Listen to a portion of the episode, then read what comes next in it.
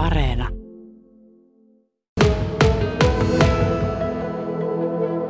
Se oli silloin 15. päivä kesäkuuta. Me oltiin juhannusviikkoa viettämässä tuolla Vuokatissa perheen kanssa.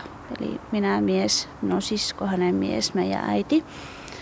Ja tuota, meidän äiti sitten silloin 14. päivän ja 15. päivän välisenä yönä tuota, sai sydäninfarktin ja tuota, keskellä yötä. Mm. Ja me muut nukuttiin ja äitikin nukkui ja me herättiin siihen, kun Mosku alkoi sitten käyttäytyä levottomasti. Eli hän kävi hyppimässä meidän sängyssä ja haukahteli ja meni, meni sitten myös minun siskon ja hänen miehensä huoneeseen haukkumaan. Ja meidän äiti oli myös havahtunut sitten tähän haukkumiseen ja oikeastaan herännyt siihen ja siinä vaiheessa koki sitten olonsa huonoksi. Ja silloin kun minä heräsin, niin, niin mä kuulin, että äiti siellä köhii semmoista jännää kuivaa yskää, mitä ei yleensä ole köhinyt. Ja menin sitten katsomaan ja kysyin, että, tota, että onko niinku mikä hätänä. Ja äiti sitten sanoi, että hänellä on niinku huono olo eikä happi kulje. Niin, ja oli sitten semmoinen kylmähikinen ja kalpea. Niin soitettiin hänelle sitten ambulanssi ja hänellä oli kolme tukosta sepelvaltimoissa, jotka sitten pallo laajennettiin auki.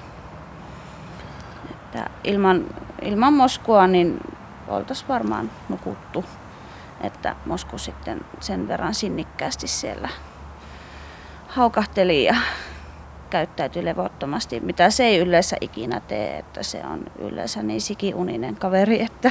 Millä tavalla sitten oma äitinne suhtautuu nykyään Moskuun, kun hän oli avaintekijänä tässä, että apu saatiin perille silloin, kun hänellä itsellä oli hätä? Äitihän suhtautui silloin alkuun todella, niin kuin se oli älyttömän ylpeä ja tuota, hirveästi ystävillekin siinä kerkesi kehuskella, että äiti valitettavasti sitten sai uuden sydäninfarktin tämän tapahtuman jälkeen ja tota, hän sitten menehtyi siihen, että ei ole enää nyt ei ollut enää tätä hetkeä nyt sitten näkemässä, että tämä titteli sitten tuli, mutta oli silloin kyllä tosi, tosi iloinen ja oli siellä sairaalassa myös hoitajille ja lääkäreille kehunut koiraa, että koira ansiosta hän sai avun.